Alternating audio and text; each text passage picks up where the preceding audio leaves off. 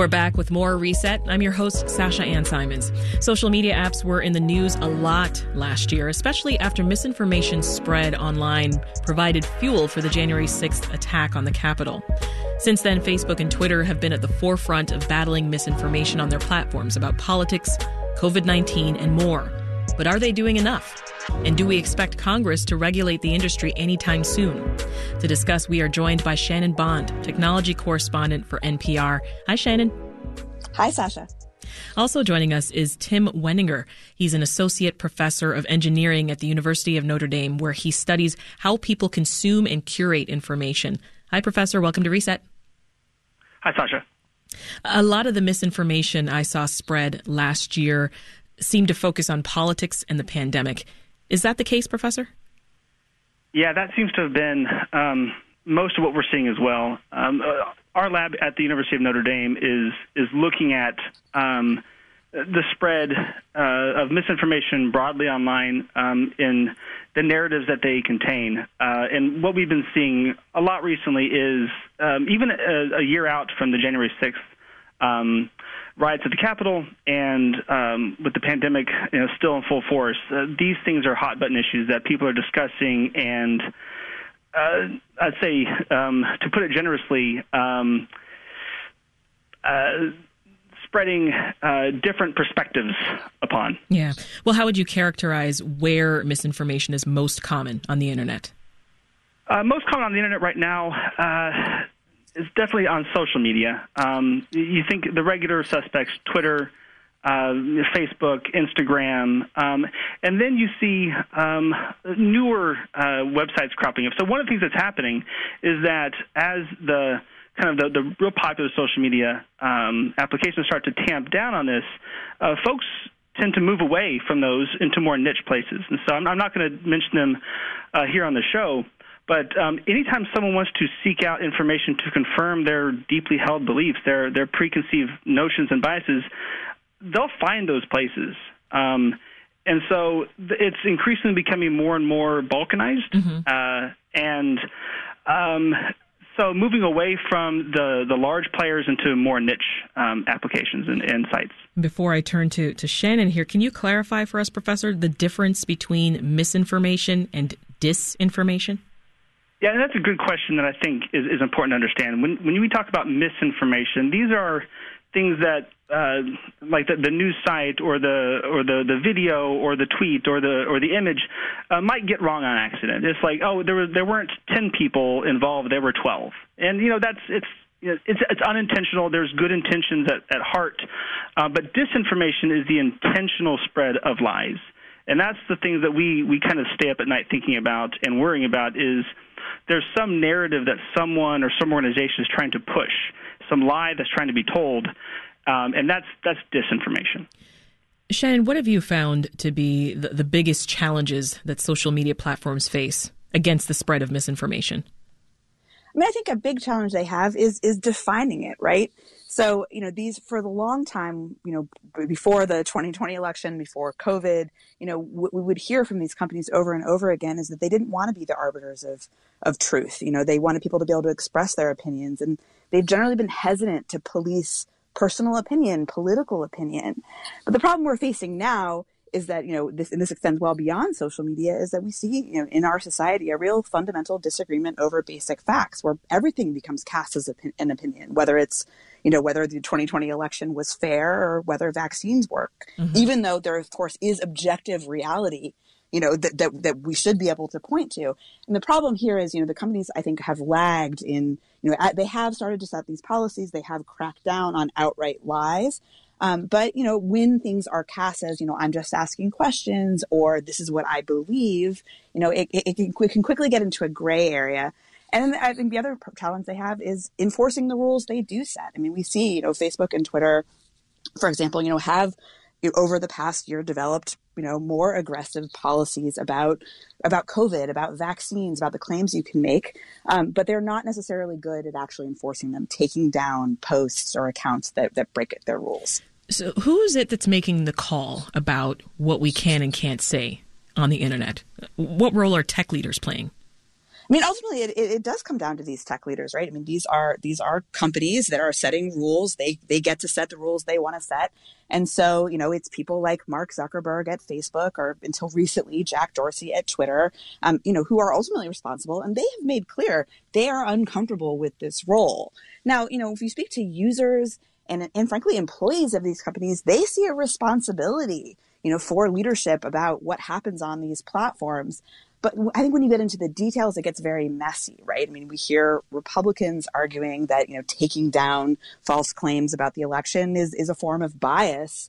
Uh, you know, Facebook employees themselves have complained the company can seem to bend over backwards to avoid angering conservatives. And so, you know, I think there's a lot of dissatisfaction with the idea that these unelected corporate executives are making these calls but we kind of don't have anybody else to be making these calls, right? Mm-hmm. There's not like a government department of internet speech, uh, and that wouldn't be constitutional anyway. So, you know, I think we're un- we're in a very uncomfortable situation where we don't really know who we want to be making these decisions, but we're not happy with the status quo.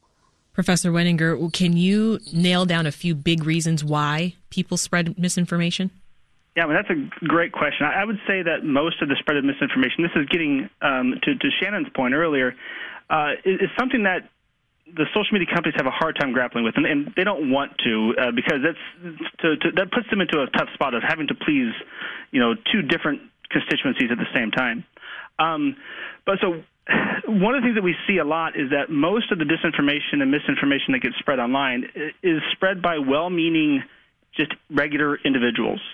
Um, and so, actually, a lot of the study that we do at Notre Dame is is based upon how that actually happens. One of the things that we find is that the vast majority of the the things that you share on Twitter and on Facebook and, and on Instagram and so on occur without the user who's who's sharing it actually reading it. Mm-hmm. So on Twitter, for example, 75% of all retweets occur without the user ever clicking the link. Right. They, that's they why the they headline, started I suppose, and then they retweet it. Yeah, that's why they started the uh, the automatic pop-ups. If you recall, uh, sort of asking you before you shared something or retweeted or shared it on Instagram. Like, are you sure you want to share this? You haven't exactly. read it. Exactly. And, and that's actually a wonderful um, thing that, that Twitter has started doing. Is, is it's encouraging people to slow down and think before, and, and not just just have that instinctual reaction um, which is a big part of the media literacy pushing that a lot of uh, companies are trying to, to work on. Um, and but the same thing is true on uh, you know Facebook and, and Reddit and Instagram that don't have that kind of built into the system pause and reflect. Um, that that's one kind of just user interface thing, a small thing that companies can do um, to help tamp down on the spread of disinformation because most of it is just by us, yeah. regular, well-meaning individuals. And to that end, a lot of these posts that we see that could be misinformation, oftentimes they're very passionate, they're like an appeal to, to emotion over logic. Is that sort of a go-to tactic? Yeah, one of the things that we've we've known for a century now, just if you just study marketing and, business practices, is that emotion is a main driver of action. Uh, we, we all like to think ourselves as, as logical humans that um, are rational, uh, but we all um, fall victim to emotional ploys and emotional cries for one thing or the other. Um, it, it's certainly true, and it has been for a long time, that emotion uh, drives reaction and views and retweets and therefore spreads more widely. Shannon, do you think that uh, Facebook whistleblower Frances Haugen changed the conversation at all about how we approach fighting misinformation online? I, I think it, she has had an impact. I mean, I, I, think this is sort of most clearly in what you're hearing some of the discussions coming out of Washington, right? Coming out in Congress, where you're starting to see some lawmakers focus more on the architecture of the platforms, the design choices, like the professor is talking about, um, which, you know, less, less about you know, what are they are are they taking down a particular post or claim or video?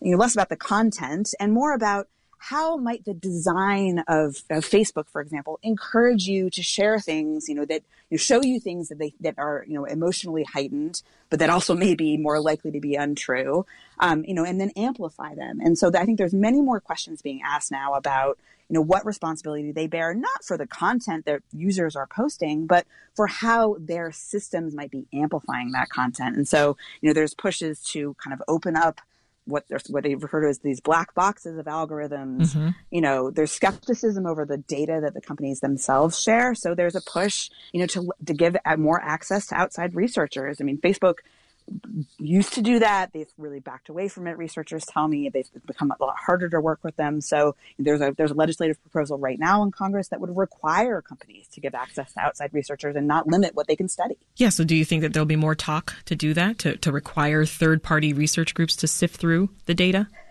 that does seem to be sort of an area that I think could get bipartisan support. I mean, if we think Congress can get anything done, which is of course, you know, a very open question. Um, but I think that is something, you know, again, it's not sort of tied to sort of your, your political biases about, about the content itself. It's more about, you know, look, you know, we need transparency. We need to understand what is happening. These are very powerful platforms and we want to be able to sort of see inside them a little bit better. So, you know, I think there, there could be movement there. And, you know, folks that I talk to say, you know, that would be a good first step because it would also allow more informed you know, for, if you wanted to make further laws, it would you know, give us a, a more common basis to understand what is actually happening on these platforms. This is Reset. I'm Sasha Ann Simons, and we're talking with NPR technology correspondent Shannon Bond and Notre Dame Associate Professor Tim Weninger over the continued role that social media is playing in the spread of misinformation. Coming up in about five minutes on Reset, what you need to know about the weather forecast as we head into the weekend. So stay tuned for that conversation. Uh, Professor, Meta is one tech giant we know that hosts multiple social media platforms, right? Facebook, Instagram, WhatsApp. Uh, but regulatory bodies like the, the FTC, they're trying to break them up. Why is that? Yeah, and that's a, another great question. If, if you think about it, it's the same reason that you would want to break up any kind of um, corporation that, that controls a, a lot of um, what people use and uh, the choices available. Uh, in this particular case, um, a lot of a lot of times what we see is um, young people, especially, they get fed up with Facebook and say, "I'm not going to go with Facebook anymore. Um, I'm going to switch to Instagram." Not knowing that that's the same company, the data set's the same, right? Um, and the same technology is happening. And if you were to, in the same thing, okay, well, this Instagram is no good. I'm going to go to WhatsApp instead, not knowing that WhatsApp is also owned by the same the same company. Uh, and so if there are choices for, and that's how basically a lot of social media works, is that if, if there are choices um, available to you, um, then uh, you should be able to switch um, to a different platform and get something, uh, a different experience uh, from a different company. Uh, and so if you want to try to provide that variety in a healthy market, um, then we need to make sure that it's not a single monopoly controlling all of the information. Shannon, do you think that splitting up big tech could make it easier to control the spread of misinformation? I mean, there's certainly an argument for that in this idea that if you had more competition, and if you had kind of real alternatives to, to, to Facebook and Twitter, um, you know, one of the things they would these companies would have to compete on would be sort of their you know their rules, and and people could sort of seek out you know platforms that you know that, that, that where they felt they were getting you know what what they what they're looking for um, and and the idea that it also wouldn't be so concentrated you sort of wouldn't have so you know, we wouldn't feel that any one platform had just had so much sway over what seems to be happening, you know, politically, socially. But there is also skepticism of this claim, right? I mean, Facebook whistleblower Frances Haugen has argued that breaking up Facebook could actually, you know, make it harder to police some of this content because you know, it's so powerful, it's so large, it makes so much money in advertising. If you sort of sucked away some of that advertising money, it wouldn't be able to spend the money it needs to police its platform. Um, so, but I think, you know, generally there is just a lot of skepticism, you know, in Washington over the power of these companies and this growing sense that, you know, there does need to be sort of more competition yeah. regulated in order to, to address some of these issues. Well, Professor, we, we saw huge amounts of misinformation, as we've mentioned, in, in the last election. We're going into another election year. This time it's the midterms. Are platforms ready to handle those kinds of posts this time? Uh, n- certainly not. Um, yeah. The, this is, in, in, a, in, a, word, no. That's promising. Um, yeah, but uh, I, one of the things that I am hopeful about is just um, the general population, the people I talk to, uh, students here at Notre Dame and elsewhere, uh, the thing that gives me hope is that people are kind of understanding this more. Like they they get it. They they see that okay, this post is on um, that my aunt or uncle or friend shared. It might might not be true. It might be some kind of motivated political thing, and people are kind of waking up to the fact that not everything you see online is um, is true or factual or accurate, and that kind of just general literacy over how misinformation spreads. The more we talk about it, and the more we kind of get our hand hand. Um, our heads around it, uh, the more hope I have. And so people, I think, just generally. So if if the Facebook and YouTube and Twitter aren't able up to the task, I'm hopeful that the people yeah. and are up to the task themselves. I, it, I often say that misinformation is is as much a technical problem as it is a problem of values. Do we, as a population, as a society, do we value truth and accuracy? And if you say you do, show me. Show me by what you share and like and comment on social media. To that end, Shannon, leave us with some markers that we should know that signal that we need to take a closer look or, or to double check what a social media post says. Well, I mean, I think you know the, the, the most basic is you know where is it coming from? Where is this information coming from? Is there a verifiable source? Can you go to that source and read it? Um, and then you know are are you able to corroborate it elsewhere? You know, is this is this something that's sort of been reshared down a chain of people, or is it by somebody you sort of know and trust that seems to be a from an originally newsworthy source? And you should diversify our sources of information. You know, I mean, if you're only getting news from your Facebook feed, you know, you know, are, are you seeking out other ways of of finding out the news? Are you reading newspapers? Are you listening to the radio? Are you, you know, checking out other websites? Mm-hmm. I think a lot of it is just about applying some basic skepticism about, you know, where the information you're consuming is coming from um, and who might be motivated to share it and why. Shannon Bond is a technology correspondent for NPR, and Tim Weninger is an associate professor of engineering at the University of Notre Dame. Thank you both. Want more context on the top issues of the day? Find the podcast, WBEZ's Reset, wherever you listen.